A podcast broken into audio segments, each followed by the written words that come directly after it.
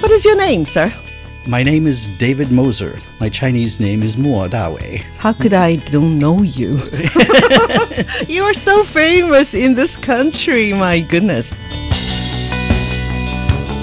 I thought nothing could be more important than to sort of uh, be the first contact for these young people to give them an overview of what's important about China, what's amazing about China, and why China should be in your future. That was my goal. I really cherish the role of being a bridge, bridge between those students and this country. And uh, I just love doing that. I, I also love teaching the Chinese students, which I did for a decade. They were so great, but I would usually learn more from them than they learned from me because Yeah. they know a lot.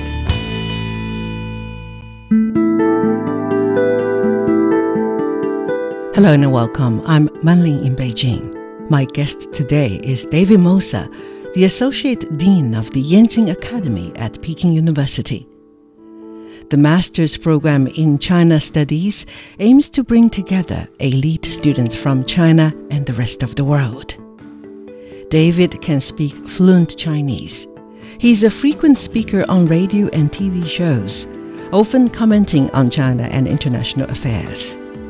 But perhaps members of the younger generation don't know that this American scholar used to enjoy celebrity status in China as a crosstalk comedian and jazz musician.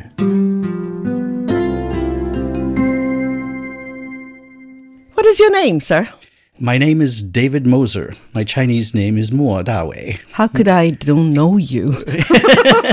you are so famous in this country, my goodness. I think back in 1999, you made a big name, right? Household name of yourself in joining Chinese Spring Festival Gala show. And we were going to talk about the Gala show and the Spring Festival mm. celebrations later. Okay, But now, what is your job? I know you do a lot of things, right. but your main job. My main job right now is I am at a, a program at Peking University called the Yenching Academy. I am the associate dean, which is a very important and demanding job. Uh, it's challenging, and it's one of the most uh, exciting jobs I've ever had. It's uh, because of the privilege of working with some of the most outstanding students that I've ever met in academia. Yeah. Talking about outstanding, how outstanding, and what sort of qualities people should have in order to enter your academy of Yenching, right? The overall student selection process is very rigorous. It's a very competitive program. We have some of the best and brightest students from over 40 countries, usually, about 120 students or so each, each cohort. They are very diverse. They are very multicultural, and we also have, including the 120, also includes uh, 20 or so Chinese students. So it's a very lively, active, academically uh, multidisciplinary program that puts Chinese and foreign people together in the same classrooms and in the same environments.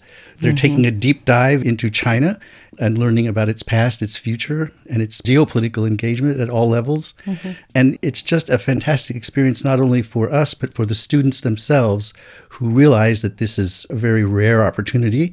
They're very elite students from all the world's best universities.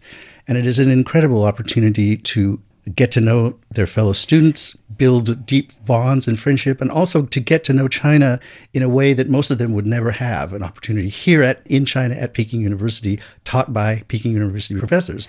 So it's quite a unique and uh, amazing program. What specific courses you are offering your students to study? So we have six research areas that are sort of designed to sort of get at China at a deep level. So it's not a traditional master's program. The six areas are areas like uh, politics and international relationships, economics and management, philosophy and religion, history and archaeology, and so on. Areas of study that would be most uh, conducive to really understanding China. Is Chinese a compulsory course for foreign students studying in the academy? Yes, it is. And that is a big difference. There are programs that are similar to Yenching, and there are also study abroad programs that are similar. A lot of them don't have this feature of mandatory Mandarin courses. We think that's very important. We have some students, obviously, who come to China with good Chinese, but we do have students who've never spoken a word, Zero knowledge. zero knowledge. And then you start from scratch. We start from scratch. We But what start about- from ni hao. Who are the teachers then? So the teachers are all come from Peking University. We do have invited professors uh, from Harvard or from different um, American or, or European universities or universities all over the world, actually but mostly those are visiting professors. The main teachers that we have in our curriculum are all from Peking University. And of course, because it's an international program, they're all taught in English. Do they have chances to do field trips to get to know the remote areas of China? China is so big and so diverse. Do they have chances to go to the poverty stricken areas in the country? They do indeed. We have very few compulsory or mandatory courses but some of those involve actually field trips and uh, site visits. We start out with Xi'an, where they can get a good picture of both the past and the present and the future. And then, as there are many grants that the students can apply for, they can apply for grant money to individual projects that they design themselves, usually in groups of two or three or four. It's a multidisciplinary program. So sometimes we have uh, students who are majoring in traditional economics, but who also are taking courses in philosophy or history because uh, a lot of these students, they only have a one year to finish the curriculum. And many students here have a basic knowledge in a certain domain and a certain expertise in China, but they want to get a broader look at China itself, the culture, the people. And so we actually encourage people to get out of their disciplines, to get out of their habitual ways of thinking and to sort of research China from another perspective. Can you give me an example? You know, which place they visited? They can go to Xinjiang, they can go to Guizhou, they can go to the south, they can go to the countryside. And when was Yenching Academy established? So this is our fourth year. And you have been recruiting for four years already? Not me personally. Okay. Uh, this is my second year. Uh, Your second year, year, as an associate dean, right? right? That's right. And uh, in that time, we have graduated three cohorts and are about to graduate our fourth this year. And most of those uh, students have gone on already to be in embassies and think tanks and universities, and some of them have started their own companies. So we've started basically from zero, trying to attract more and more students from diverse areas. And now the competition is very great. The word is out. Most people know something about us, and we're getting an increasing amount of applicants. And how many applied this year? Well, we're not allowed to oh, say it's that. a secret. it's a secret. I know, yeah. This is a little bit like the Rhodes Scholarship in that uh, we're not adding more students, we're just adding the quality. the quality is getting better and better. Oh. The sort of category that we've sort of created is mm-hmm. not sinology and not really Asian studies, it's what we call China studies. So that means you're a master's student but rather than studying a sort of a concentrated master's program in some discipline, you are basically a student who is studying China with a focus on one or, or the other of those areas. So you're free to take any course that you want that you think will help you boost your awareness of China in that particular area that you've studied. And so our program is sort of uniquely designed to give them tailor made. Yeah, they can take this uh, array of courses and sort of select those that they think would, would be most advantageous to their future career. But I wonder, you know, if I choose to learn something about AI, right, mm-hmm. development in this country, does Peking University have such a curriculum available for them? Can they actually join other Peking University students to learn any subject they want to learn? Yes, technically. Here's the situation the students are free to take any course in the Peking University curriculum any department, as long as their Chinese is good enough to do it, or if the course in question is taught in English. Do they have to pay tuition? No, it's a, a very, very, very good scholarship, fully funded, round trip plane ticket, accommodations in Beijing, free tuition. Chinese food. Aha, yes. Well, beautiful Chinese food. It's yes, delicious. absolutely. Yes. I'm envious of these it. students. If, if this had existed back when I came in the 80s. Just now you said the program is a one year, right? Do you think one year is enough? Oh, of course not. This gives them a chance to make a, a start in a certain direction, having been giving a very realistic, comprehensive vision of China which they're not going to get from most Western media. So it's a fantastic experience for them. Western universities have a very good alma mater system, right. which actually track down mm-hmm. all the graduates and then put them under an umbrella which shares information, job opportunities, and even for mentors, still continually taking care of mm-hmm. their kids, I call mm-hmm. them, Do you have the same sort of system? What we are now doing is, yes, trying to keep track of these students, trying to keep them involved in the program in terms of expanding it and promoting it. Believe me, we almost don't have to do that much, although we want to make a complete. They themselves, they themselves are amazing. Networking, right? Absolutely, they, they themselves are extremely proactive, and in, and in terms of uh, promoting the program, they are, you know, more and more just volunteering. They are the real spokesman for the program. Many are in banks.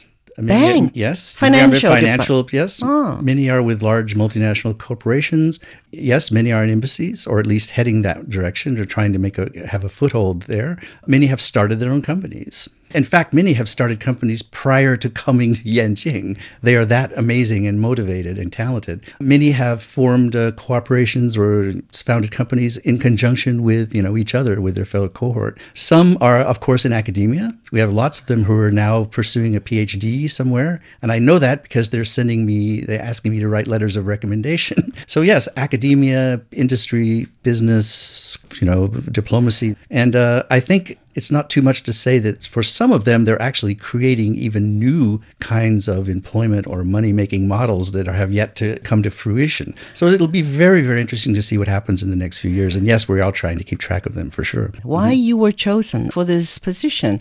Well, I have worked actually in China for a long time, but mostly from the 80s until the the early 2000s working at universities. Mm-hmm. So I was at Beijing Foreign Studies University teaching translation theory and uh, comparative grammar and, th- and, things like that. For the last 10 years or so, I was with a, uh, a study abroad program, an American study abroad program based in Washington, D.C that we're bringing American college students to China to study. I don't I have no idea how many students I've taught, but it's certainly in the many hundreds. And uh, it's been quite gratifying and fun actually to see a lot of the students I taught during those 10 years applying for the Yenching program. Mm-hmm. and I've always told people that when people ask me what I do, I hold my head high and I say, Proud, everything. Proudly, no, no, not everything.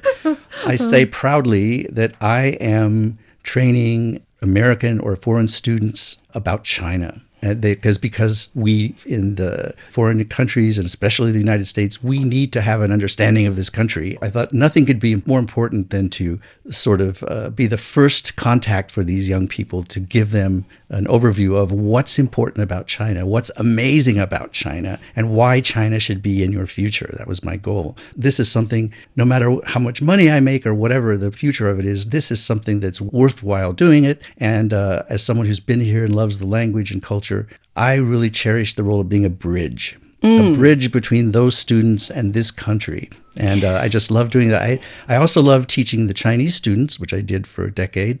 They were so great, but I would usually learn more from them than they learned from me because yeah. they know a lot. Peking University is not the only one in China nowadays, targeting top notch students worldwide.